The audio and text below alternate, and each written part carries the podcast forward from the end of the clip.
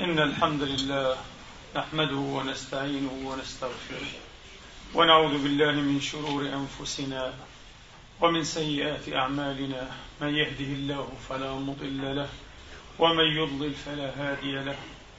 وأشهد أن لا إله إلا الله وحده لا شريك له. وأشهد أن سيدنا ونبينا محمدا عبد الله ورسوله. صلى الله تعالى عليه وعلى آله الطيبين الطاهرين وصحابته المباركين الميامين وأتباعهم بإحسان إلى يوم الدين وسلم تسليما كثيرا. عباد الله أوصيكم ونفسي الخاطئة بتقوى الله العظيم ولزوم طاعته كما أحذركم وأحذر نفسي من عصيانه ومخالفة أمره لقوله سبحانه وتعالى من قائل من عمل صالحا فلنفسه ومن أساء فعليها وما ربك بظلام للعبيد.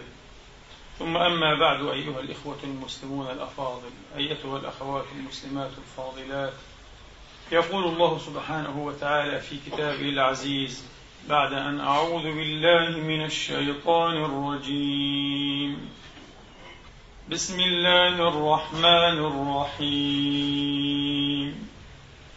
كلا إنها تذكرة فمن شاء ذكره. في صحف مكرمة مرفوعة مطهرة. بأيدي سفرة كرام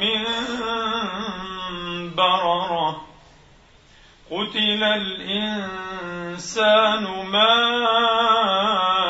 أكفره قتل الإنسان ما أكفره من أي شيء خلقه؟ من نطفة خلقه فقدره ثم السبيل يسره ثم أماته فأقبره ثم إذا شاء أنشره. كلا لما ما يقض ما أمر. صدق الله العظيم. وبلغ رسوله الكريم. ونحن على ذلك من الشاهدين. اللهم اجعلنا من شهداء الحق. القائمين بالقسط. قتل الإنسان ما أكفره أخذها أيها الإخوة والأخوات شاعر مسلم فقال يتمنى المرء في الصيف الشتاء فإذا جاء الشتاء أنكره. فهو لا يرضى بحال واحدة. قتل الإنسان ما أكفره. فهم هذا الشاعر أن كفر الإنسان هو هذه الحالة التي تعتوي وتعتاد حالة الملل والسأم. أنه لا يرضى بحالة حتى وإن كانت جيدة حتى وإن كانت هنية. أنه ينزع دائما إلى التغيير وإلى التبديل وإلى التجريب وإلى الإغناء. إغناء الخبرة إغناء الحياة إغناء الفهم إغناء الإدراك. فهل فعلا قتل الإنسان؟ وهل فعلا ما أكفره؟ لأجل هذا المعنى كما فهم الشاعر نحن نخالفه. نخالفه في هذا الاستنباط ونخالفه في هذا الاقتباس الذي جاء في غير محله. بل أيها الإخوة استنادا إلى القرآن العظيم الذي نفى السأم عن الملائكة وهو منفي في الأرجح وفي أغلب الأحوال عن البهائم أيضا والحيوانات. يبدو أنه خصيصة إنسانية يبدو أنه ميزة. وخصيصة إنسانية تؤشر في عمقها إلى ذلكم الجزء الإلهي من الإنسان. ونفخت فيه من روحي. طبعا ليس بمعنى الجزئية أيها الإخوة التبعيضية لا. وإنما المصدرية. هذا الجزء الذي مصدره الله تبارك وتعالى. هذا السر المخلوق لله. ليس بمعنى أنه جزء بمعنى أي جزء مبعض أستغفر الله. هذا تجسيم وهو كفر وإلحاد. وإنما ذلكم الأصل الإلهي الممتاز في هذا الإنسان. الملائكة لا سأم. لا ملل لديها. لماذا؟ والحيوانات كذلك. لأنه لا تطلعات لديها. الملائكة ليس لديهم تطلعات أيها الأخوة. أبدا. ملك مخلوق ومطلوب منه أيها الإخوة أن يمكث راكعا يبقى راكعا إلى ما شاء الله حتى يأتيه أمر الله. يبقى راكعا لا يسأم لا يمل كأنها كائنات مبرمجة تماما. وعلى فكرة في هذا المجال يطيب لي أن أذكر بهذه المسألة التي لم يلتفت إليها كتبت كتابات كبيرة وكثيرة وعميقة بلا شك وعلمية وفكرية عن الفروقات التي ينبغي أن تحدد كفروقات بين الإنسان وبين الإنسان المصنع بين الإنسان المصنع بين الروبوت أيها الإخوة ذي الذكاء المصنع والذكاء الصناعي. تكلموا عن فوارق كثيرة. أنا أقول من أهم هذه الفوارق الملل. الروبوت لن يمل لن يشعر بالسهم لن يشعر بالملل. تماما كما أن هذا الحاسوب أو الكمبيوتر لو طلبت إلي أن يعيد إليك حساب مسألة معينة مليون مرة سيفعل مليون مرة دون أن يقول لك إيش؟ كفى. دون أن يقول لقد أمللتني. سيفعل هذا باستمرار. آه. أما الإنسان لا يستطيع ذلك إطلاقا أيها الإخوة. لا يستطيع ذلك إطلاقا. هذا يقضي عليه هذا يدمره. التكرار إيه؟ اللانهائي هذا أو شبه اللانهائي. الملائكة كائنات مبرمجة. تماما كالحواسيب ولذلك هي لا تشعر بالملل أيها الإخوة. الإنسان ليس مبرمجا. هو حامل الأمانة هو حامل الأمانة. وفيه هذا الجزء الممتاز أيها الإخوة. للمصدر الإلهي ونفخت فيه من روحي. ما منا إلا له مقام معلوم وهو لا يتجاوز مقامه. يعلم أن هذا مقامه انتهى. الملك يعلم أن هذا مقامه. لن ينقص عنه ولن يزداد أيها الإخوة. لن ينحط عنه ولن يرتقي عنه. مقامه كما قلنا في خطب قديمة مقام رقمي رياضي. يعني رقم اثنين أيها الإخوة مثلا يبقى اثنين. الاثنان تبقى اثنين. دائما لا يمكن. تقول لي ألا ترتفع؟ إن ارتفعت ليست اثنين. ستكون ثلاثة. هذه ليست اثنين. أما اثنين فهي دائما في هذا الموضوع. بطريقة واضحة. كذلك الملائكة. ما منا إلا له مقام معلوم. الإنسان لا. صاحب نزوعات انحطاطية وارتقائية. ينحط مرة ويرتقي مرة. في الحق ينحط مرات ويرتقي مرة. لأن الانحطاط أسهل. لأن الانحطاط أسهل عليه ولذلك أيها الإخوة يتآكله الملل يتآكله السأم والإعياء أحيانا الإحباط واليأس في بعض الأحوال لأنه كائن فريد كائن فريد كائن متميز كائن متميز. في الخطبة السابقة أيها الإخوة طبعا لم نجد بدا أن نصل الكلام في هذا الموضوع لأن أكثر الكلام الذي مر كان أقرب إلى النظريات والتنظير وفهم المسألة من هذه الزاوية. اليوم لابد أن ندخل شيئا ما في التطبيق كيف يمكن أن نقضي كيف يمكن أن نحارب؟ كيف يمكن أن نقاوم إلى حد ما هذه الظاهرة التي تسبب لنا حالة كما قلنا من الفالج أو من الشلل النفسي والمعنوي. الإنسان الملول السأمان إنسان تقريبا في كثير جدا من الحالات إنسان غير قادر على الإنجاز وكما قلنا الإنجاز والنجاح لا يتشارك لا يتصالح مع الملل. ليس لملول أو سأمان إنجاز أيها ما المستحيل؟ لا يلبث أن يشرع في الشيء حتى يقطعه. لا يلبث أن يسير في الطريق حتى يرتد. هذا هو السأمان لا يستطيع أن يواصل. الأخطر من ذلك أيها الإخوة كما قلنا هذه الظاهرة قد تسبب إنهاء صداقات تخريب أسر تسبب يعني تخريبات وأضرار وأخلال معنوية واجتماعية كبيرة جدا. وفي نهاية المطاف هي تدمر الإنسان. لذلك بعضهم اعتبرها جوهر الشر بالغ كفلاسفة الوجودية. جوهر الشر أيها أكبر مكابدة أنطولوجية عندهم هي السأم هي الملل. كل أدب ومسرح العبث أو اللا معقول أبزيرت اسمه كل هذا تقريبا 90% منه على الأقل يدور حول السأم والملل. وهو في أكثره سأم حضاري ناتج عن نمط جديد أيها الإخوة أو أنماط جديدة أفرزتها الحضارة المدنية الصناعية. وحصل من جرائها أيها الإخوة حالة اغتراب للإنسان عن نفسه. لقد اقترب الإنسان انفصل عن جوهره وهو يحن إلى العود ولا يعرف الطريق. من هنا أدب العبث أو اللامعقول ومسرح اللامعقول أكثر يدور حول ظاهرة الملل وحول ظاهرة السأم. لذلك نراه غير معقول لكن هذا هو الواقع المعقول. أنه واقع سأمان وواقع أيها الإخوة يعني يغص ويرشح بكثير من الملل. يوم ألف بعضهم روايات عن الملل الناس لم يقرأوها ولم يهتموا بها فقال هذه أكبر تحية لي لأنها تؤكد أن الحياة؟ فعلا مليئة بالملل.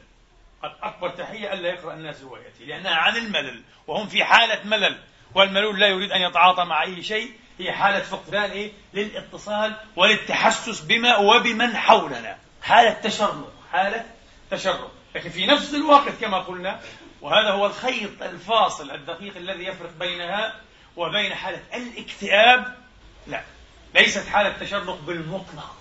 يتشرنق لكن في نفس الوقت يطمح أن يبحث. يريد أن يبحث عن بديل. الجوهرة في يده يخالها أيها الإخوة حجرا تافها. مع أنها جوهرة لكن هو في حالة عجز أن ينفض عنها التراب والأغبرة ولو فعل لتبدى له إيه؟ جوهر هذا الشيء. المهم المهم الخطير في هذه الناحية أنك حين تمل كما قلنا سيارتك أو بيتك أو عفش بيتك يعني ليست المسألة نهاية الدنيا لكن حين تمل زوجتك أو تملين زوجك أو تمل صديقك العزيز أو تمل من لهم قدر ولهم دور ولهم اعتبار وحيثية في حياتك هذه ظاهرة خطيرة جدا جدا جدا أيها الإخوة. طبعا لماذا تملهم؟ تملهم. هناك تبرير أيها الإخوة. الزمان الذي ينضج الثمرة كما قال حكيم هو نفسه الذي يصيبها بالتعفن. الزمان نحن نحب الثمار النضيجة أليس كذلك؟ الثمار النضيجة فالزمان الذي ينضج لنا هذه الثمار هو نفسه. الذي يصيبها بالتعفن. فهل تتعفن الشخصيات الجواهر الإنسانية كما تتعفن حبات التفاح مثلا؟ كما تتعفن الأشياء؟ الزمان الذي ينخر في هذا الخشب. أيها الإخوة في هذا القماش في ذاكم الحديد في كل شيء. سيارة بعد عشرين سنة ليست كسيارة إيه؟ في أول أيامها. بيت. لدى الفراغ من إنشائه وتعميره ليس كمثله بعد عشرين سنة. يختلف. هذا هو الزمان. هو الذي أنضج وهو الذي كمل وهو الذي يدمر وهو الذي يعيث فسادا. تقول لي هذه الحالة عينها مع البشر. زوجتي كانت شابة وجميلة وذات رواء وذات بهاء وذات ألق الزمان ضربها. كما ضربك. لا تنسى أيضا. كما ضربك أنت. لكن للأسف هذه الفلسفة ساقطة. وهي فلسفة مادية وغير صحيحة. تصدق فقط في الماديات. صحيح. الزمان ينضج الثمار ويصيبها بالعفن. لكن الزمان هو الذي يعمل دائما وبشكل مستمر.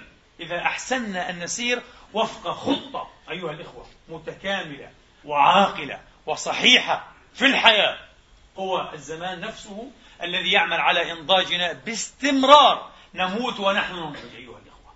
ولذلك الذين يفهمون الحياة وعندهم فن الحياة وفن العيش وفن التجوهر وفن التأنسن يعني ينبغي سنة عن سنة وشهرا أيها الإخوة من وراء شهر أن نزيد إنسانية أن نزيد عمقا أن نزيد إدراكا أن نزيد تأملا أن نزيد غوصا في أسرار أنفسنا في أسرار أنفسنا في أسرار شخصياتنا كياناتنا جواهرنا. سنكتشف حينها وعندها فقط أو حينها فقط بالعكس أن الذين أحببناهم شبابا من أصدقائنا ومشائخنا وجيراننا وأزواجنا وآبائنا وأمهاتنا صاروا أجمل. وصاروا أحكم وصاروا أنضج. تجوهروا أيها الإخوة. ظهر فيهم سر جديد. بدأ يتكامل فيه معنى الإنسانية. هذا إنعاش وفق خطة صحيحة. انتبهوا. ليست القضية أن تعيش طويلا. كلما سمعت عن معمر. قبل أسابيع رأينا معمرا تونسيا. نسأل الله يكمل القرن والنصف. حلال عليه. ابن 127 سنة. شيء جميل. ممتع بصحته ما شاء الله. وبشبابه المتأخر. وبشبابه المتأخر. 127 سنة أكبر معمر في العالم من تونس. آه. جميل. لكن السؤال الذي يلح علي دائما ليست القضية أن تعيش مئة سنة ومئة وخمسين. كيف تعيش؟ وماذا فعلت؟ يقول فيلسوف يتمنى الإنسان دائما ويتوق إلى الخلود مع أنه مع أنه ليس عنده ما يقوم به في مساء يوم مطير.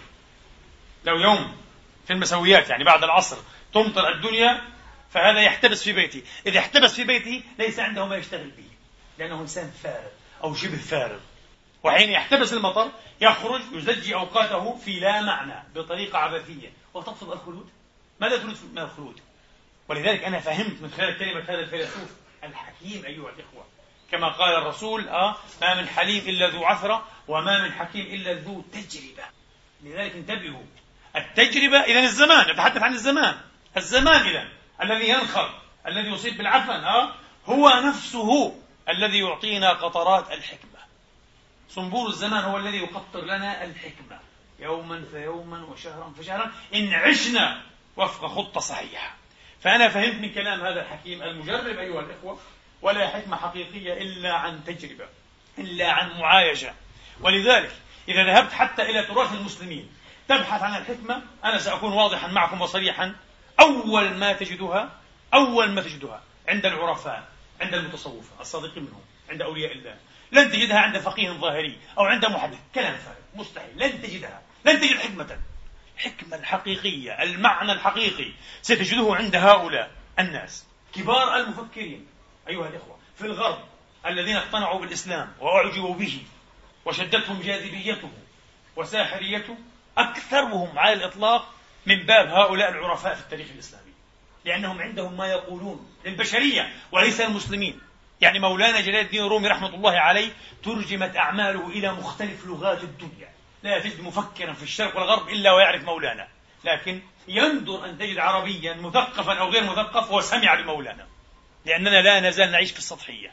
ونظن أن المسائل قريبة المتناول والحكمة سهلة والمعنى واضح وكل شيء لا يحتاج إلى بحث. مثلما تأكل تأخذ الحكمة. كلام فارغ لأننا غير مجربين. أحد هؤلاء الحكماء ولنستقصي هنا عرضا حضره الموت أيها الإخوة. اسمعوا لهذه القصة ما أجملها ما أعمقها ما أروعها ترشح بالحكمة وبتجربة الحياة وبمعنى الحياة أيها الإخوة. وقد صرح في آخرها أنه ابن الحياة وتلميذ الحياة. قال أنا ابن الحياة. مدرسة الكبرى هي الحياة لمن كان له سمع أو بصر. يرى أو يسمع. أو يعقل. فاحتضر أي حضره الموت وليس احتضر الله الذي يحتضر. يطلب حضور الروح. احتضر. فاحتضر الرجل. كما يقال نزع ينزع. فاحتضر.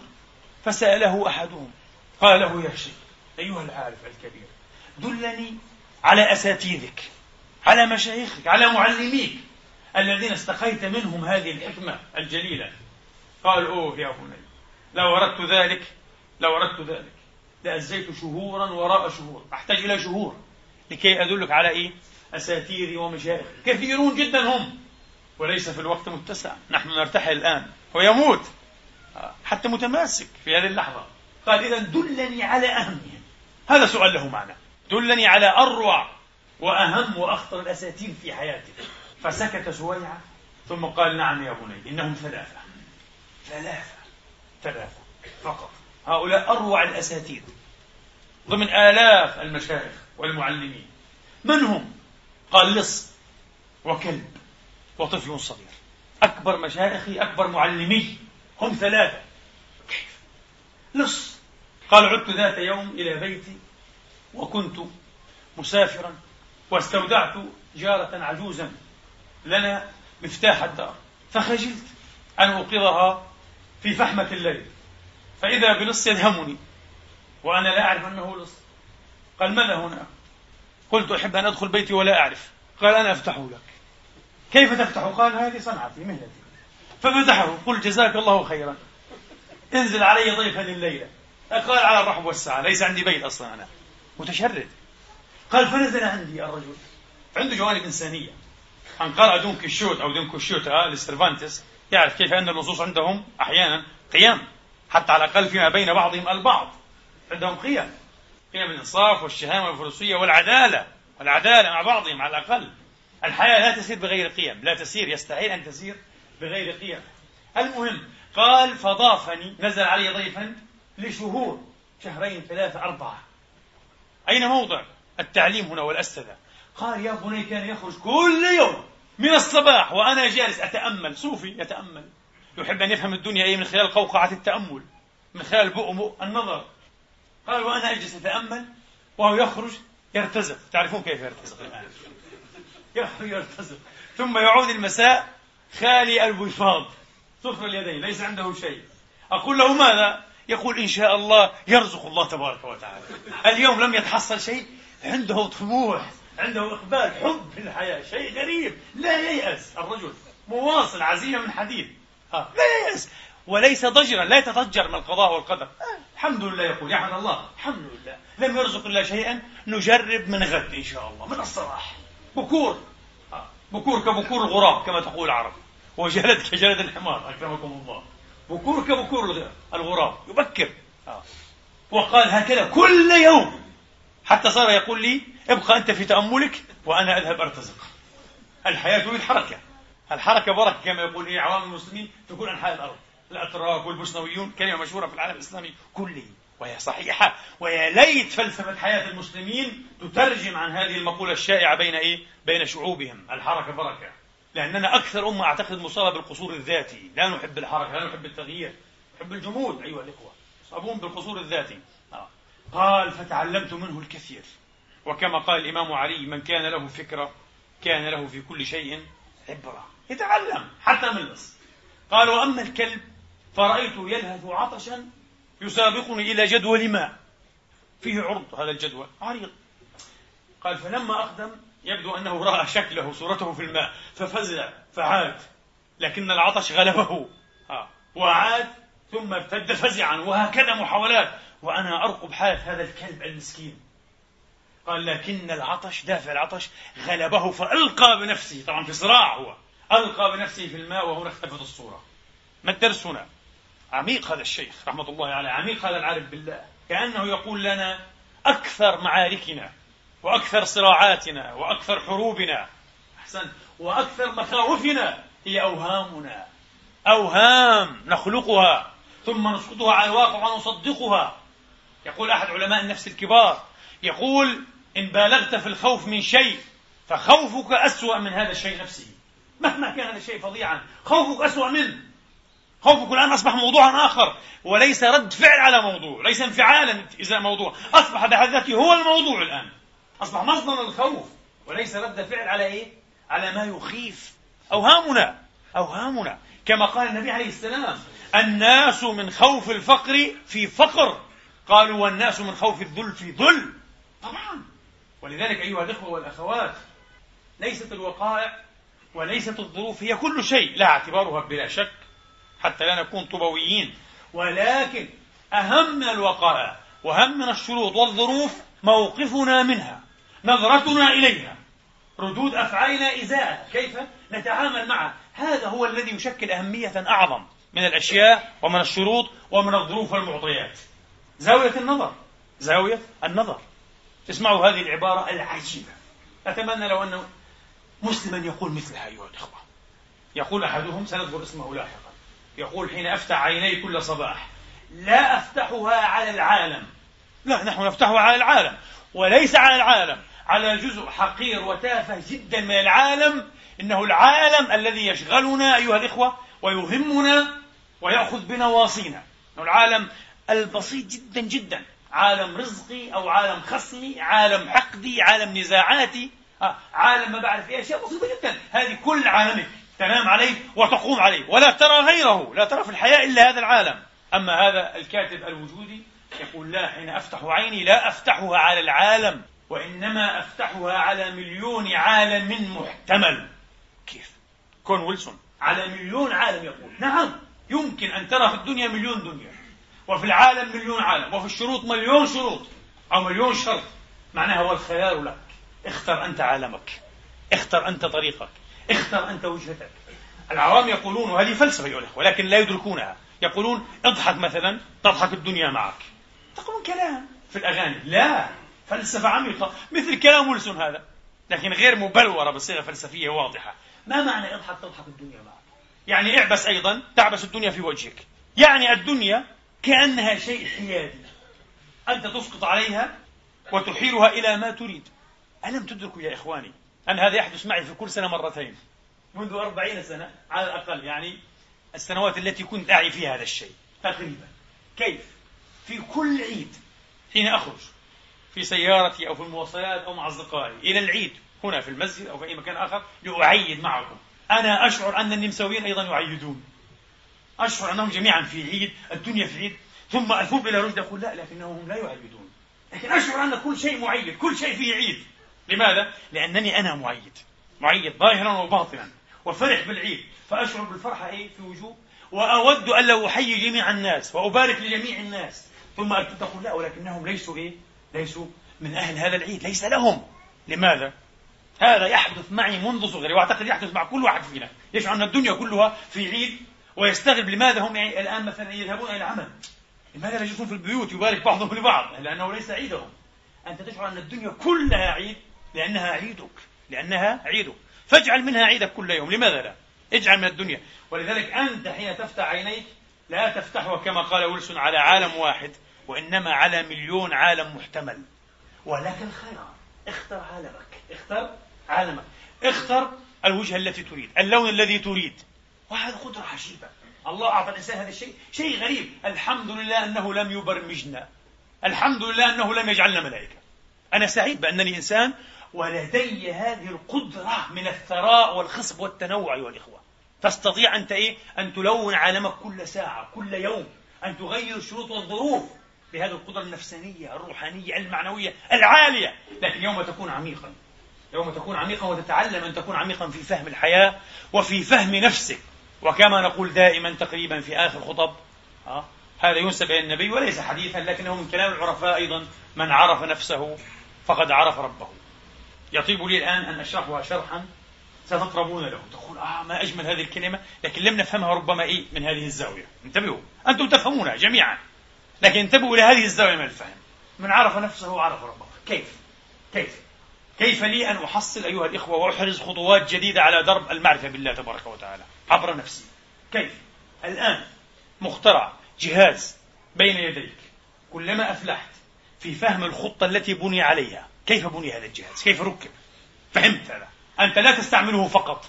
فرق كبير بين إنسان يتمتع بجاذبية الأرض وأموره كلها مستقرة وبين نيوتن الذي فهم إيه؟ مبدأ الجاذبية أو حاول أن يفهمه ويتمتع أكثر أيها الإخوة. ويعرف خطة عمل الله في الكون أكثر مني ومنك. انتبه. لذلك العلماء لديهم درجات أرفع من العوام من أمثالنا. لأنه يحاول النفاذ إلى خطة الله إلى كيفية عمل الله في هذا الوجود. هذا هو العلم. هذا هو الفهم أيها الإخوة. وهكذا يختلف فهذا الجهاز بين يديك فأنت إذا استطعت أن تفهم وأن تقف على معالم وتفاصيل الخطة التي ابتني على أساسها ثم تفهم بعد ذلك خطة تغذيته وآليات أو ميكانيزمات عمله وآليات إصلاحه إذا انعطب أيضا ستكون أقرب بكثير إلى ماذا؟ إلى عقل مهندسه إلى عقل صانعه أها. وصلت الرسالة إذا كلما فهمت نفسك أنت والخطة التي خلقت على أساسها. والخطة والآليات أيها الإخوة التي تعمل على أساسها. كيف تعمل أعصابك؟ كيف تعمل مشاعرك؟ كيف تعمل غرائزك؟ كيف تعمل إيه؟ وظائف أعضائك حتى. في الميدان إيه؟ البدني البحث كيف كيف كيف؟ ما هو الجانب المتعالي فيك؟ الجانب الروحي النفساني غير المادي. ما هي طموحاته؟ ما هي آفاقه؟ ما هي آماده؟ ما هي اندياحاته؟ اتساعاته؟ انبساطاته؟ كل هذه الأسئلة تحاول أن تطرحها. طرحها مجرد الطرح يدل على ذكاء يدل على تعمق أيها الإخوة يدل على تعمق يدل على تعالي. لكي تفهم شيئا لابد أن تتعالى عليه. أليس كذلك؟ لابد لا يمكن أن تفهم شيئا فهما كاملا حتى إيه؟ تتعالى عليه. فأنت تحاول أن تتجاوز نفسك تتجاوز ذاتك تتجاوز قصورك الذاتي. كي تفهم نفسك. وهذه هي الميزة الوحيدة للعقل الإنساني التي التي لا يتمتع بها إلا العقل الإنساني.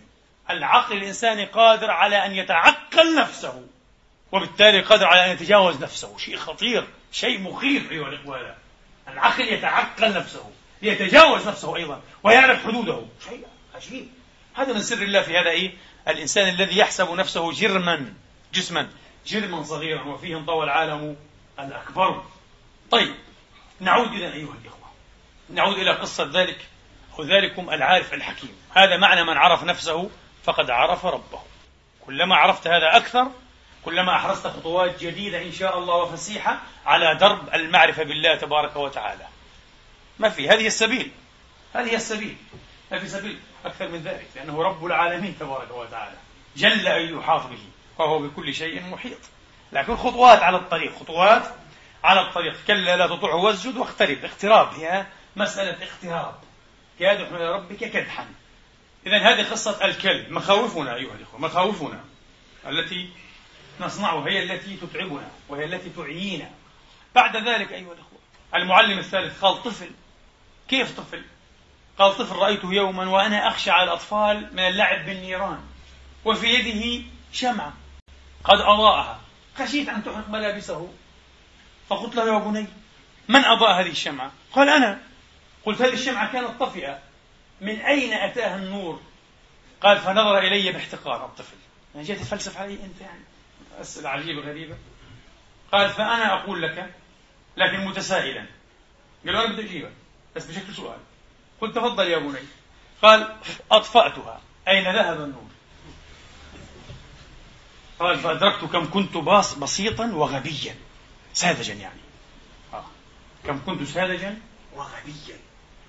وقلت في نفسي هذه الأنوار هذه الأضواء أيها الإخوة هذا الشعاع البرهان في روحي في قلبي متفاوت طبعا من عارف إلى عارف من شخص إلى شخص. آه. لا أدري كيف أضاء ومتى ولا أدري بعد أن تهمد هذه الروح وتفارق البدن أين يذهب. هذه المعرفة التي عندي.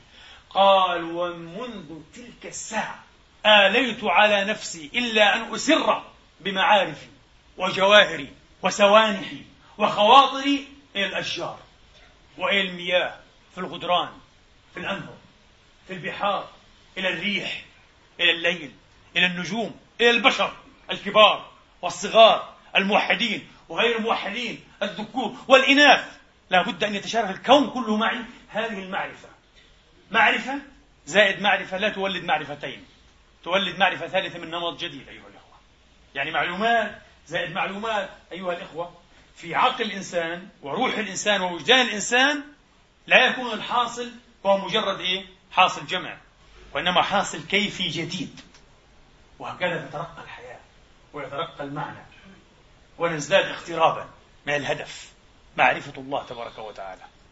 فمن كان عنده خطة يحيا عليها في الحياة. بالنسبة لي كمؤمن أيها الإخوة وأعتقد لكم جميعا ولكن جميعا لا أفهم الحياة ولا أفهم الخطة إلا أن تكون خطة إيمان بالله عز وجل. بغير إيمان بالله أنا عاجز أحاول دائما عاجز أن أتصور خطة حقيقية للحياة أو لفهم هذه الحياة. مستحيل.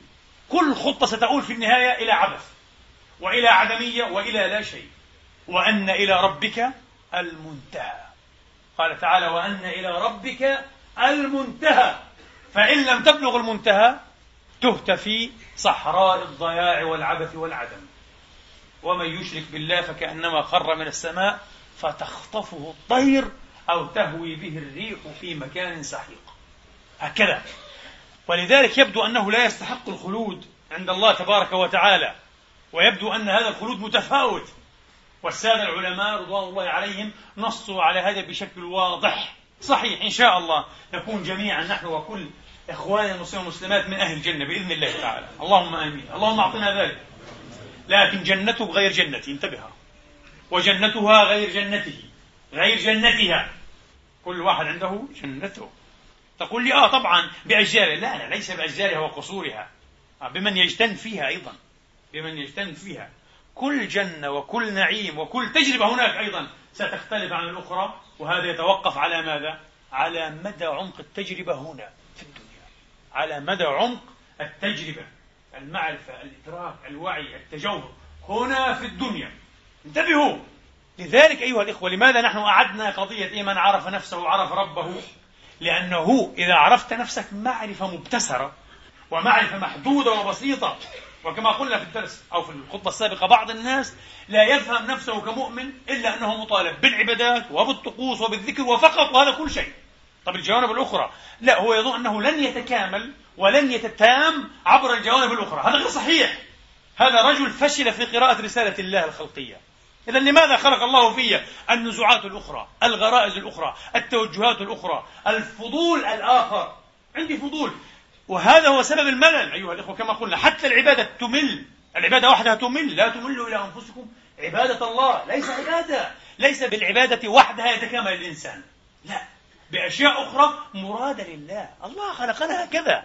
الله لم يجعلنا ملائكة. لو أراد أن نتكامل بالعبادة وحدها لخلقنا على نحو ملائكي. لكنه خلقنا على نحو متفرد إنساني. نتكامل بالعبادة وبكل ما فينا استعداد له. وكما قلت لكم أنا أرفض أن أقول الإنسان ما أكفره لأنه يمل. بالعكس الإنسان يمل وهذا مؤشر على الجانب الإلهي فيه. لماذا؟ لأنه أوسع. وأغزر وأغنى من أن يقف عند محطة. هو لا يقنع بأي محطة. لا يلبث أن يستريح في المحطة حتى يطلب أن يجاوزها إلى التي تليها. إنك كادح إلى ربك كدحا. إنه متعلق بشيء أعلى. ومن هنا في النهاية أيها الإخوة الذي يحصل على كل شيء وفق خطة محدودة ومختزلة ومبسطة. ريدوتسيرت يعني آه في الحياة ينتهي إلى عدمية وربما إلى الانتحار. يشعر أنه كان يحب أن يصل ولكن حين وصل وجد أنه لم يصل فيضيع فينهي حياته. أما المؤمن لا. المؤمن مهما ظن أنه وصل فهو يعلم أن المحطة الأخيرة لسه كما نقول أمامه. أمامه وأن إلى ربك المنتهى. من ارتحل من كون إلى كون يقول ابن عطاء الله قدس الله سره الكريم. من ارتحل من كون إلى كون كان كحمار الرحى. المكان الذي ارتحل إليه هو الذي انتقل منه. ما فيش فائدة يدور مكانه. إلا الذي يذهب إلى الله تبارك وتعالى. هذا يغتني مع كل مرحلة وينضج مع كل حقبة أيها الإخوة. حتى إذا تم له خمسون ستون سبعون سنة كان كنزا خصبا ثريا أيها الإخوة. من الحكمة والخبرة والعمق والتجوهر كان شيئا فريدا جدا. البركة مع أكابركم. مخزن. للبركة الحقيقية ليست بركة الدروشة والهبل والسذاجة في الحياة بالعكس الخبرة والنضج الحقيقي الذي لا يغني عنه لا كتاب أيها الإخوة لأن الكتاب إن كان صورة خبرة فإنه ليس الخبرة انتبهوا. تقول لي نعم أنا أستخطر قطرات خبرة الآخرين. والله لن تفعل كلام فارغ. جيد جيد. كما قال بعضهم أحب الشاب الذي يزدان بحكمة الشيوخ وأحب الشيخ الذي يزدان بألق وحماسة الشباب ومن عاش وفق هذه الخطة فإن هرم جسمه فإن عقله ونفسه لن لن يهرما سوف يبقى شابا متألقا. كلام عظيم. كلام يدخل فعلا في فن الحياة الحقيقية. لماذا؟ لأن كما قلت هذه خبرة وهذه صورة خبرة. ألا تجدون فرقا بين الزهرة في روضها في مرجها وبين الزهرة عشيرة التلفاز؟ طبعا عشيرة التلفاز أجمل من الزهرة في كتاب.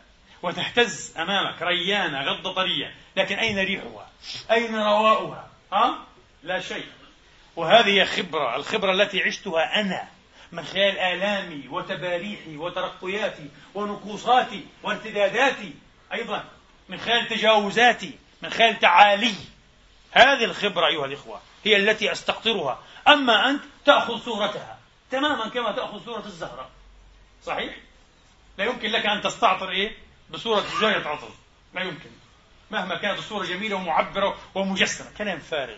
آه. فهذه صورة خبرة وهذه خبرة. فخذ خبرتك واحرص عليها. وهذا معنى كلام رسول الله. لا حليم إلا ذو عثرة. ولا حكيم إلا ذو خبرة. ما قالش ولا حكيم إلا ذو قراءة ذو معرفة ذو اطلاع. لا ذو خبرة. لن تتحصل الحكمة إلا بالخبرة. لكن أن تضيع هذه الفرصة لأنك لم تفهم الحياة ولم تفهم خطتها ولم تبني سيرك ومسالكك وسلوكاتك على خطة سليمة متكاملة ضاعت الفرصة. انتهى. ضاعت الفرصة. الذي يؤسي أكثر أنك لن تشعر بأنك ضيعت الفرصة. لأن الفرصة لن تلف لك بشكل واضح. لماذا؟ لأنك لم تبحث عنها. وأنت لا تشعر بأنك ضيعت شيئا. تقول الحمد لله. قبل أيام آه، سألت هذا السؤال. ما الذي فعله هذا المعمر؟ وجاءني الجواب. لا الحمد لله. خلف نسلا كلام بسيط جدا. لا يقنع هذا عند المتأمل لا يقنع. خلف نسلا مش عارف كلام أنا أحدثك عما فعله هو هو هو. لا تقول لي أبو جهل خلف عكرمة صحابي. انتبه هذا عكرمة هذا أبو جهل. كل نفس بما كسبت رهينة. قل لي أنت أنت. آه. أنت. ليس إيه ماذا فعل أبناؤك؟ ماذا فعل إيه؟ ذراريك ماذا فعلت أنت؟ ما الذي يوجد فيك أنت؟ أنت يوم القيامة ستعيش في جنتك في خلودك بأنت.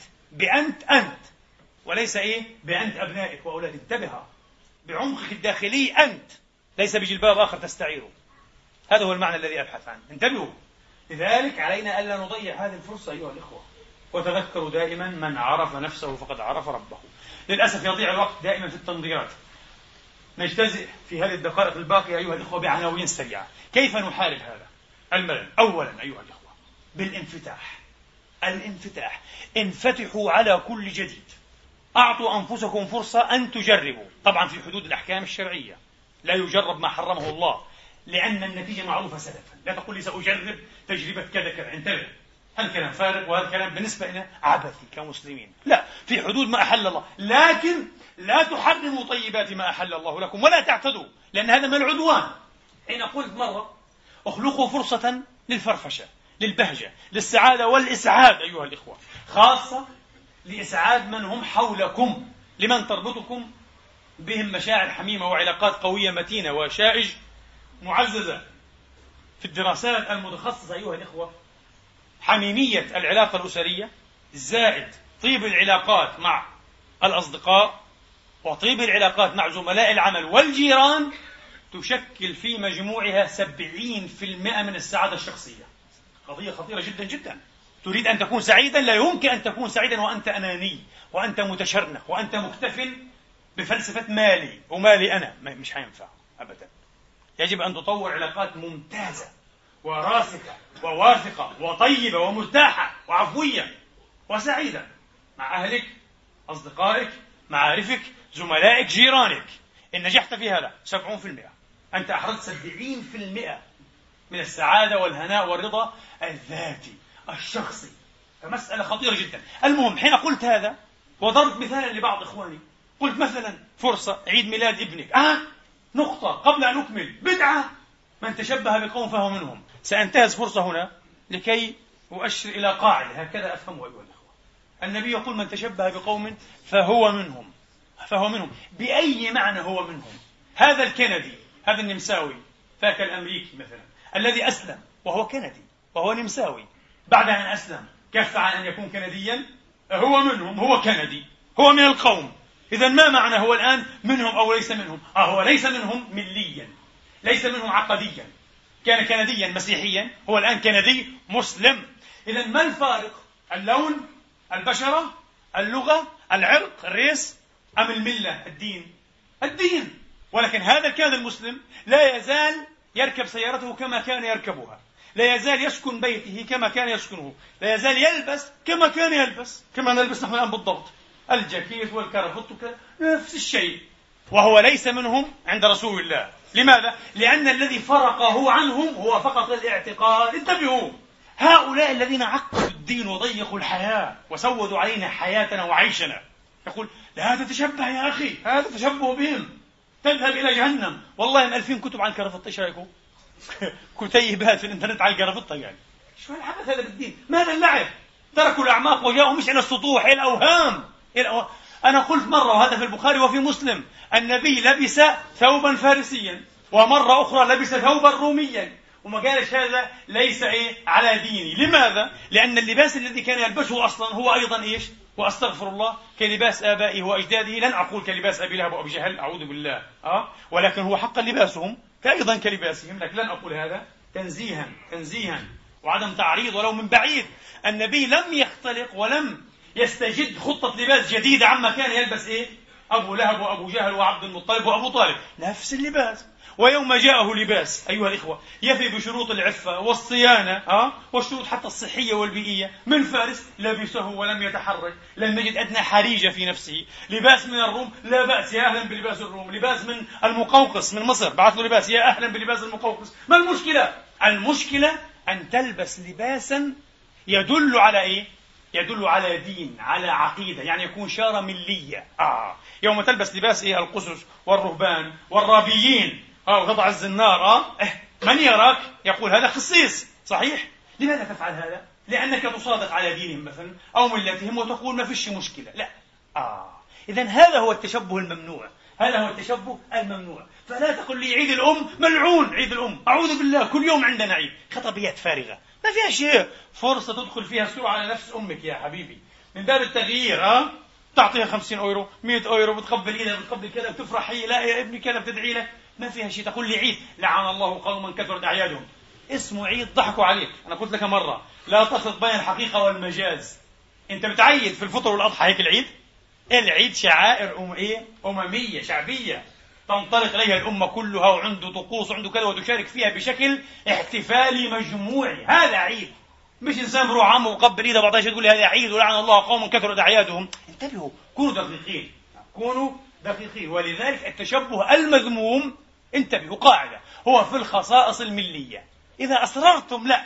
هذا التفكير غير سليم فكلكم الآن متشبهون. كل هذا اللباس الذي أرى هذا ليس لباس محمد رسول الله. صح؟ هذا اللباس كلباس ماركس وكلباس أينشتاين وكلباس أولمرت وكلباس مش عارف بوش. نفس اللباس هذا. لكن لا بأس لأن هذا اللباس إذا رأيته هل تميز به بين بوذي ومسلم ويهودي ومسيحي؟ لا والله لأن الكل يلبسونه. هذا ليس شعارا دينيا. انتبهوا ليس شعارا دينيا هذا. لا بأس لا تضيقوا الحياة على الناس. لا تضيقوا بفقه عجيب متنطع أيها الإخوة. فقه متشدد غير صحيح. بعضهم يحرم الكرفط لكن يلبس البنطال. ليه مولانا؟ نفس الشيء يا حبيبي. صح ولا لا؟ بعضهم يحرم البنطال. يعني شيء متناقض. انتبهوا. فلا تشددوا. فرصة. آه. أن تغير الحياة. كما قلنا تستغل فرصة هذا عيد ميلاد ابني. بتكاش عيد ميلاد مناسبة ميلاد ابني. لأنه فعلا مش عيد هو مش عيد بسموه عيد كلام فعلا مش عيد هو آه. مناسبة ميلاد ابني. تجتمع الأسرة بتجيبوا تورته كذا بتغني له مش عارف إيه الغناء حدول غناء. ما في مشكلة. تنشد له آه. تنشد له آه. فرصة في تغيير. يفرح الولد تلتقط صورا تذكارية تتذكروا انتبهوا اللحظات الهاربة بيسموها اللحظات إيه؟ الهاربة خاصة لحظات السعادة هاربة دائما. لحظات الهناء. فرصة جديدة فيها تغيير في الحياة. التغيير في كل مجالاته فيما أحل الله تبارك وتعالى. واحد يقول لي زوجتي طلعت لي قرون كما نقول في العامية. كل يوم بتغير الذكر والله بارك الله فيها من زوجي. أنا بيت الشيء هذا ممتاز. النساء عندها حس الجمال وحس التغيير. آه. إحنا عندنا عجز عندنا قصور ذات زايد عن اللزوم الرجال. آه. تحب كل شيء. ولذلك نحبط ونمل. بالعكس غير. تغير المرأة الديكور. غير. غير حتى غرفة النوم كلها بتقدر أحسن. خليها في مكان ثاني. أه. وغير الديكور. غير الألوان. كل سنة سنتين غير الألوان غير الستائر. وتشعر بأنك تعيش في بيت جديد وفي ظروف جديدة. الزوجة أيضا تغير. وروح استفتي الكتب الشرعية. كل شيء ممكن لها أن تفعله فلتفعل. حتقول لي صبغة الشعر قصة الشعر كريه مش كريه؟ استفتي. الحلال تفعله. انتبهوا الحلال. وما تأخذك بتحريم بغير دليل. ولا تقولوا لما تصف ألسنتكم الكذب. هذا حلال وهذا حرام لتفتروا على الله الكذب. انتبهوا. أخطر شيء أن تقول هذا حرام. أخطر شيء. بالعكس الذي يقول في أشياء من هذه الأشياء ويكون من أهل الاجتهاد إنها مباحة. ويجاوز ربما إيش؟ الحق بالاجتهاد. هو في مأمن إن شاء الله تعالى. لكن الذي يخطئ ويحرم هو أقرب إلى الهلاك. خطير جدا. خطير جدا أن تحرم. لذلك كان الإمام أحمد حافظ لمليون حديث وفقيه وعلامة كبير رحمة من يحفظ مليون حديث. لم نسمع إلا عن الإمام أحمد. كان يحفظ مليون حديث ثابت هذا عنه ليس أسطورة. هذا الرجل كان يسأل في مسائل لو سئل فيها طويل بعلم شدم العلم عشرة أحرف اليوم. لسارع مباشرة في مثل فراغ الميم أو ضيق صدر اللئيم إلى الجواب مقرمطا حرام حرام حرام. كان الإمام أحمد يقول أكره أكره. وكثيرا ما يعني بأكره آه بأكره هذه أنه حرام. لكن يخاف أن ينطق لسانه كلمة إيه؟ كلمة حرام. هذا من اختصاص الله. عملية خطيرة جدا جدا. ما حكم هذه مرة؟ حرام. من الكبائر. ما حكم هذا؟ سئل مرة. خطيب سئل. فقال هذا يعني في رأيي حرام. طيب وبعدين ما عجبوش. قال بعدين ممكن يكون فاعله ملعونا. كيف؟ يعني إيه؟ حرام. حرام قد يكون حرام من الصغائر اللمم. يغفر الله بالاستغفار بالوضوء بأي شيء. خلص انتهى كل شيء. يعني لأنه هذا وإن كان هو يعرف أنه من الصغار. وإن كان من الصغائر فالإصرار عليه يحوله لكبيرة وفاعله ملعون. يعني لا يرضى إلا باللعنة لا يستبشر إلا أن يلعنه هو أن يشعرك بأنك ملعون. انبسطت هذا هو هذه الفتوى. لماذا؟ ارحموا عباد الله. لا إله إلا الله. فالتغيير يا إخواني التغيير التغيير. حين تتحرك أنت. التغيير حركة أليس كذلك؟ معنوية أو مادية. حين تتحرك اضحك تضحك الدنيا معك. ماذا تشعر؟ تشعر أن كل شيء يتحرك. صحيح؟ كالذي يتحرك في سيارته. يشعر أن الأشجار تتحرك والعمائر تتحرك والسماء والأرض كل شيء يتحرك. في الحقيقة لا يتحرك هو الذي تحرك.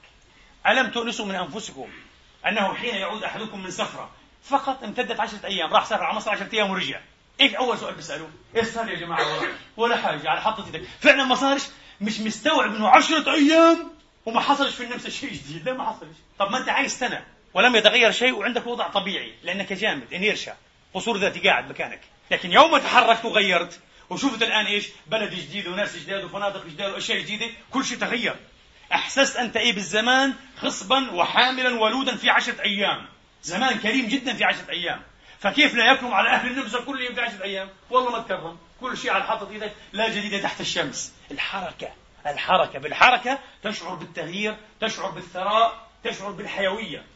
يقول أبو تمام وطول مقام المرء بالحي مخلق لديبجتيه أي لخديه فاغترب تتجددي. إني رأيت الشمس زيدت محبة إلى الناس أن ليست عليهم بسرمدي إني رأيت الشمس زيدت إلى الناس محبة أن ليست عليهم بصرمدي الشيء الثابت يصبح مملولا. أليس كذلك؟ الشيء المكرور هو أكبر والد شرعي للمملول. هو أبو الملل والمملول المكرور اغترب قال تجدد. تحرك. التنويع يا إخواني. والتنويع مع الانفتاح. انفتح. جرب. يعني بعض الناس أنا أقول حتى مثلا لمن يجدون لذة من أمثالي ربما في القراءة. أقول له أنت تجد لذتك في القراءة لكنك لا تزال تقرأ إلى اليوم مثلا في علم معين أيا كان دينيا أو دنيويا. الطبيب يقرأ دائما في الطب حتى يمل الطب ويكره الطب والمجالات الطبية. ويقطع اشتراك وانتهى خلاص يعني زهق هذا الطب. الشيخ قرأ في التفسير حين يعني إيه؟ مل إلى أن مل سعد من التفسير؟ قرأ الألوسي والطبري والقرطبي ما خلاش وبعدين نفس الكلام. وبسمع أي واحد يفسر نفس الكلام يعرفه من 20 سنة. انتهى. أقول لهذا وأقول لهذا ولغيرهما جرب أيها الشيخ أنت أن تقرأ في علم النفس طيب. عمرك قرأت؟ لا لا. جرب. أخرج من حد القصور الذاتي. سوف تجد عالما آخر براقا بألوان أخرى بمداخ بمناظير أخرى. جرب هذه نظارات. نظارات ملونة. ترى فيها العالم من وجهات نظر مختلفة بعنوان أخرى يا أخي. تجمل حياته. اقرأ في الأنثروبولوجيا علم الأناسة علم إيه؟ الإنسان مثلا في علم الاجتماع في السياسة في الفلك في العلوم المبسطة. اقرأ. جرب يا أخي. وأنت أيها أي الطبيب يا أخي جرب اقرأ في رياض الصالحين. اقرأ في الترغيب والترهيب. اقرأ في تفسير إيه قطب في تفسير ابن كثير. جرب غير عالمك هذا. وفي كل شيء جربوا الجديد. تخرج من حالة إيه؟ تخرج من حالة الملل. أيضا مهم جدا في التجريب أيها الإخوة. أه؟ مسألة الرياضة تحريك الجسم. يقول أحد الفلاسفة أيها الإخوة أه؟ الظهر الجالس يساوي دماغا كسولا. دائما قاعد. قاعد؟ لا تحرك. تحرك. سيروا في الأرض فانظروا على بلدان سيروا. ولذلك يقول هذا الفيلسوف وعجيب عجيب كيف وصل لهذه الفكرة. يقول أنا أنصح لكم كل فكرة خرجت من دماغ جالس لا تأخذوها فإنها أقرب إلى التعفن. فكرة متعفنة. لكن خذوا الفكرة التي تولدت في الهواء الطلق مع حركة البدن. تكون أقرب إلى الصحة. حدثني الدكتور المسيري مرة قال أروع أفكاري تأتيني وأنا تحت دش الماء. طبيعي. تعرفون لماذا؟ طبيعي. لأنه هذا الماء الساخن دوش ماء ساخن يحرك الدورة إيه؟ الدموية. ينشطها. مثل ما تتحرك إيه؟ بالرياضة آه، والحركة واستنشاق الهواء الغض الفرش الطري. صحيح؟ فيصبح التفكير أكثر إيه؟ أكثر التماعا يتجدد التفكير. طبعا شيء طبيعي تحت دش الماء. آه طبعا. ويوريكا يوريكا كلمة أرشميدس صح؟ قانون الطفو تعرفونه. أرشميدس. أين اكتشفه؟ وهو في البانيو في الماء الساخن. قاعد. طلع مشلح الرجل. يوريكا يوريكا وجدتها لقيتها قال طبعا في الماء الساخن لقيتها. آه في الهواء المتعفن. تفتحش حتى نوافذ البيت أنت. ولا بتغير حاجة. غير عطرك العطر. قال هذا عطري. شو عطري؟ ما فيش عطري. هذا عطر اللي صنعه. كل شهر شهرين جيب ازازه عطر جديدة. غير جرب. الجمود قاتل الجمود مقزز. 30 آه. سنة قال نفس العطر أراميس. يا أخي أنا انتهى بطل صنعوا أراميس. أراميس من 30 سنة. ما عاد يصنع هذا مش حتى يجي بعدين. حتبطل تتعطر تتعطر كل أسبوع كل شهرين بعطر جديد. خلي عندك معرض. ما في مشكلة. الثوب غيره. غير أشياء في حياتي. غير حذائك هذا البالي آه؟ غير هذا الحذاء. قد ما تقدر تغير في حدود المباح غير. تتجدد حياتك. تتجدد معنوياتك. التغيير. زائد الانفتاح زائد ترك المنوالية. في التغيير يهمني لأن الموضوع الأخوات عتبن علي قالوا الموضوع فرحنا فيه كثير بعدين طلع موضوع نظري. بدنا شغلات عملية إلنا ولأزواجنا في مشاكل. تصل للطلاق آه؟ أنا بقول كمان مش تغير ديكور البيت وغرفة النوم غير في كل شيء غير في أوضاع العلاقة لا مؤاخذة. بتحدث دين. قبل أن أتحدث علم النبي في صحيح البخاري ومسلم يقول لجابر ليلة دخلته على زوجته الشابة ها عفوا كانت البكر الثيب. الثيب. يقول له وأنت اليوم أو الليلة تأتي زوجك. فالكيس الكيس. خليك شاطر له اتعلم. المسألة مش بسيطة. هيك هيك كلام. تعلم له وطبعا النبي هذا. أوتي جوامع الكلم مش حقدر أصرح أكثر من هيك. الظروف تسمحش بس أنت أفهم. الله عز وجل في كتابه العظيم قال نساؤكم حرث لكم فأتوا حرثكم أنى شئتم وقدموا لأنفسكم. يا أخي إيش هالإعجاز؟ قدموا أو إيش هالإعجاب؟ قدموا لأنفسكم. تعرفوا هذه في العلم المختص بهذا الشأن. إيش بسموها؟ إيش بسموها؟ أنا في نظري أحسن ترجمة لها التقديمات بسموها foreplay fore. قبل صح؟ foreplay آه بال fore بس. التقديمات. الله أكبر. في علم مختص في هذا الحقيقة. الله قال وقدموا. يجيك الشيخ الدرويش يقول لك قدموا لأنفسكم الزكوات والصدقات. وين يا مولانا؟ قطعت الآية أنت مزعت الآية يا حبيبي. مزع الآية على حال فصل القرآن قال. الله بيقول نساءكم حرث لكم فأتوا حرثكم ان شئتم وقدموا لأنفسكم. واتقوا الله. ما تعملوش الحرام انتبه. مش تقول بدي اجرب كل شيء. في أشياء ممنوع عليك تعملها. آه واتقوا الله. واعلموا أنكم ملاقوه. قال لك قدموا لأنفسكم. آه القرابين والذبائح. يا مولانا مزعت الآية. قصقصت الآية حبيبي. وين السياق؟ ألا تؤمن بالتفسير السياقي حرام عليك. آه. لأنه مش قادر ومش حابب يفهم الآية غير مؤهل يفهمها من هذا المنظور غير صحيح. قدموا لأنفسكم هو ال foreplay actions هذه. هذه هي. غير غير تعلم. هتقول لي إيش علمني؟ في كتب يا حبيبي. في كتب في الإنترنت في المكتبات. ما عندكش فلوس في الإنترنت ها؟ تعلم تعلم. مهم أن تتعلم. اقرأ يا سيدي رسائل الجاحظ ها؟ مش حدوا لك أكثر من هيك. الجاحظ عنده رسائل وشيء عجيب. ويتكلم. مفهمان مثقف. ابن عصره كان ها؟ إحنا مش أبناء عصرنا إحنا أبناء عصور ما قبل التاريخ. لا. فغير غير قدر ما تستطيع. أحيانا أنا أنصح إذا ممكن. خذ زوجتك آه وروحوا باتوا ليله في فندق. إيش رأيك؟ يمكن نستفتي ولا واحد لك عملتها إلا إذا كنت مسافر. عملونا فين اهبل أنا؟ أدفع لي 200 يورو. تنقذ الاسره آه، تنقذ الاسره إحنا كل شيء عندنا إيه مادي؟ نحسبها ماديا. كل شيء مادي مادي. حتى هذا بيقول لي آه أنا وافقت على فكرتك يا عدنان. موضوع اللي عيد ميلاد ابني. بس في 30 اول هذا. بوب كور وشغلات وحلوى وكوكولا يا رجل اتق الله. السعادة أكبر من هيك آه؟ ما تضيعش الفرصة ارتقي انضج انت واهلك. آه انضج حتى ترضى. صدقوني إنسان غير راض أنا أشك أشك أشك في الاتجاه وفي المزاج. لكل إنسان مختل المزاج مصاب بحالة اكتئاب. طبعا ما بعتبش عليه. بس أشك أنا من حقي أنا أشك إيه في مزاجه. أشك حتى في فتواه في وجهة نظره أجرب جرب أنت الآن أه؟ موضوع الخطبة هذا ضحكتم انبسطتوا أنتم. على فكرة الخطبة السابقة تقريبا منذ سنوات. لم تأتني تحيات وتفكرات وامتنانات شخصية على الخطبة كالخطبة السابقة. وشعرت أنها حاجة شخصية لكل واحد منا. ها؟ شعرت أنها حاجة شخصية. كل واحد يستشعر حاجته الشخصية إلى هذه الموضوعات. وأنا أولكم طبعا. أنا أتعلم معكم. على كل حال. لكن خذ رأي المكتئب الملنكوليك هذا آه؟ المكتئب السوداوي الملول الاستعمان حيقول خطبة إيش هذه خطبة يا أخي مش حيعجبه مش حيعجبه العجب طبعا. ولا الصوم في رجب. آه. هذا أنا أشك في مزاجه في رأيه في, في أي شيء يقدمه شك فيه. انتبه لأنه ليس ابن الحياة. على فكرة الصوفي الذي يتعلم من ثلاثة آه من ضمنهم كلب كما رأيتم آه ومن لص ومن طفل في النهاية كما قلت لكم قال من ذلك الحين وأنا ابن الحياة. صار يبث معلوماتكم وأنا ابن الحياة وتلميذ الحياة وهي مدرسة الكبرى. الحياة. الحياة. يجب أن نتعلم من هذه الحياة. فالتغيير. خذها بات غالي 200 يورو في بنسيونات أقل ما فيش مشكلة. أه. في موتيل 50 يورو يا سيدي. روح غير. ليلة مع زوجتك مع أكل وشرب وبزر وكذا. أشياء حلال كل الحمد لله. وكولا مش بلاش كولا دعاية أمريكية مقاطعة. أي شيء بدك إياه. خذ أي شيء وروح وبات ليلة جميل جدا. أحسن من هذا خذها وأولادك وروح على إيش؟ سالسبورغ على البحيرات وقضوا لكم ليلتين ثلاث وغير الجو. جميل يا أخي هذا. افعل هذا مرة ومرة. صدقوني سأختم بهذا أطلت عليكم. ولم أذكر كان عندي قائمة من عشر عناصر ذكرت عنصرين. سامحونا قبل سنوات عالجت أخت ممسوسة بالجن. انتبهوا أنا عندي موقف من حكاية بس الجن. إحنا الجن آه. أنا الجن أنت الجن. زوجها الجني كان آه. صدقوني.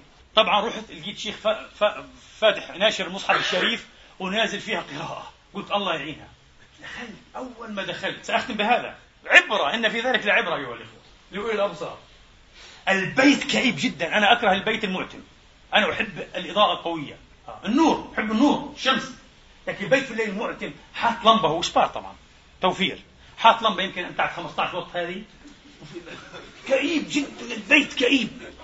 الرائحة منبعثة كريهة. الترصيف والتحفيش في البيت شيء لا أراكم الله. قلت يا أخي هذا العاقل. لو يعيشني هنا الجن بركبني بعد خمس أيام. أنا بصير ممسوس نفسانيا طبعا. هو الجن. بيت الجن. فهمت اللعبة مباشرة بفضل الله.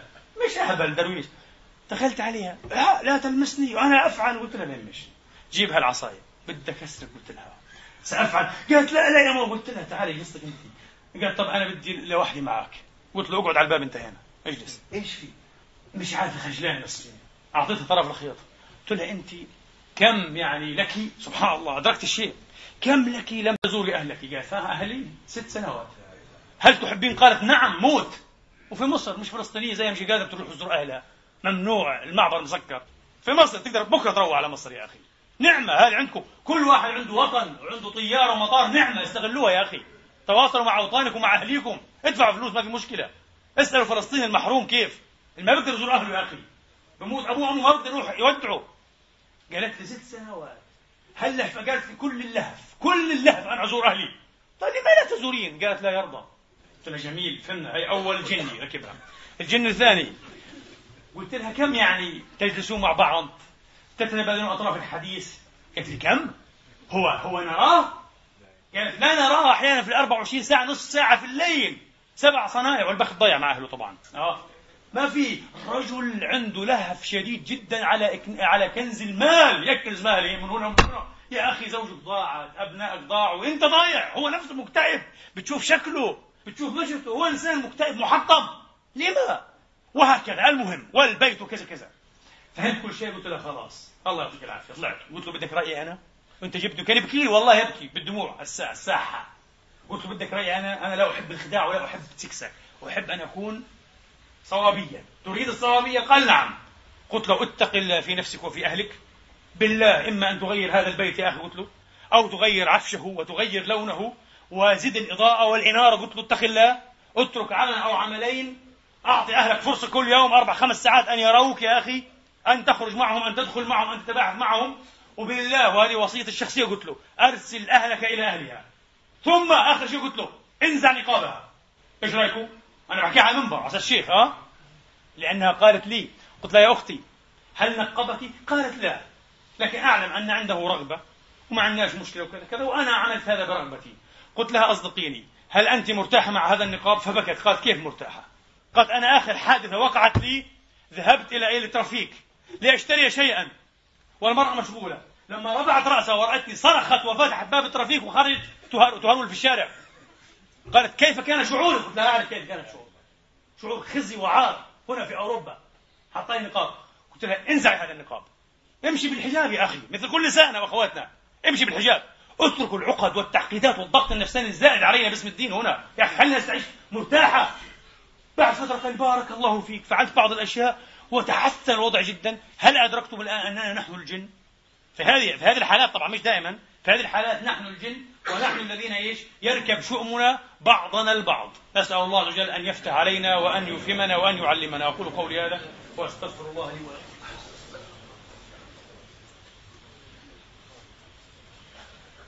الحمد لله الحمد لله الذي يقبل التوبة عن عباده ويعفو عن السيئات ويعلم ما تفعلون ويستجيب الذين آمنوا وعملوا الصالحات ويزيدهم من فضله والكافرون لهم عذاب شديد.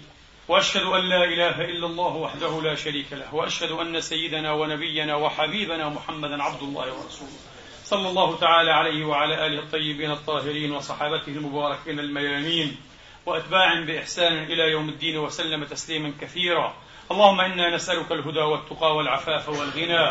اللهم أصلحنا وأصلح بنا. اجعلنا مفاتيح الخير مغاليق للشر. اللهم حقق بالزيادة آمالنا واقم بالعافية غدونا وآصالنا واختم بالسعادة آجالنا وبالباقيات الصالحات أعمالنا. اللهم توفنا وأنت راض عنا برحمتك يا أرحم الراحمين. اللهم إنا نسألك أن تنصر الإسلام وأن تعز المسلمين وأن تعلي بفضلك كلمتي الحق والدين. اللهم أصلح ذات بيننا. اللهم ألف بين قلوبنا. اللهم اهدنا سبل السلام وأخرجنا من الظلمات إلى النور. ربنا هب لنا من أزواجنا وذرياتنا قرة أعين واجعلنا للمتقين إماما. وأصلح أزواجنا وزوجاتنا وأبناءنا وبناتنا. وأصلحنا جميعا لك بما أصلحت به عبادك الصالحين. عباد الله إن الله يأمر بالعدل والإحسان وإيتاء ذي القربى وينهى عن الفحشاء والمنكر والبغي يعظكم لعلكم تذكرون. اذكروا الله العظيم يذكركم واشكروه على نعمه يزدكم وسلوه من فضله يعطكم وقوموا إلى صلاتكم. يرحمني ويرحمكم الله.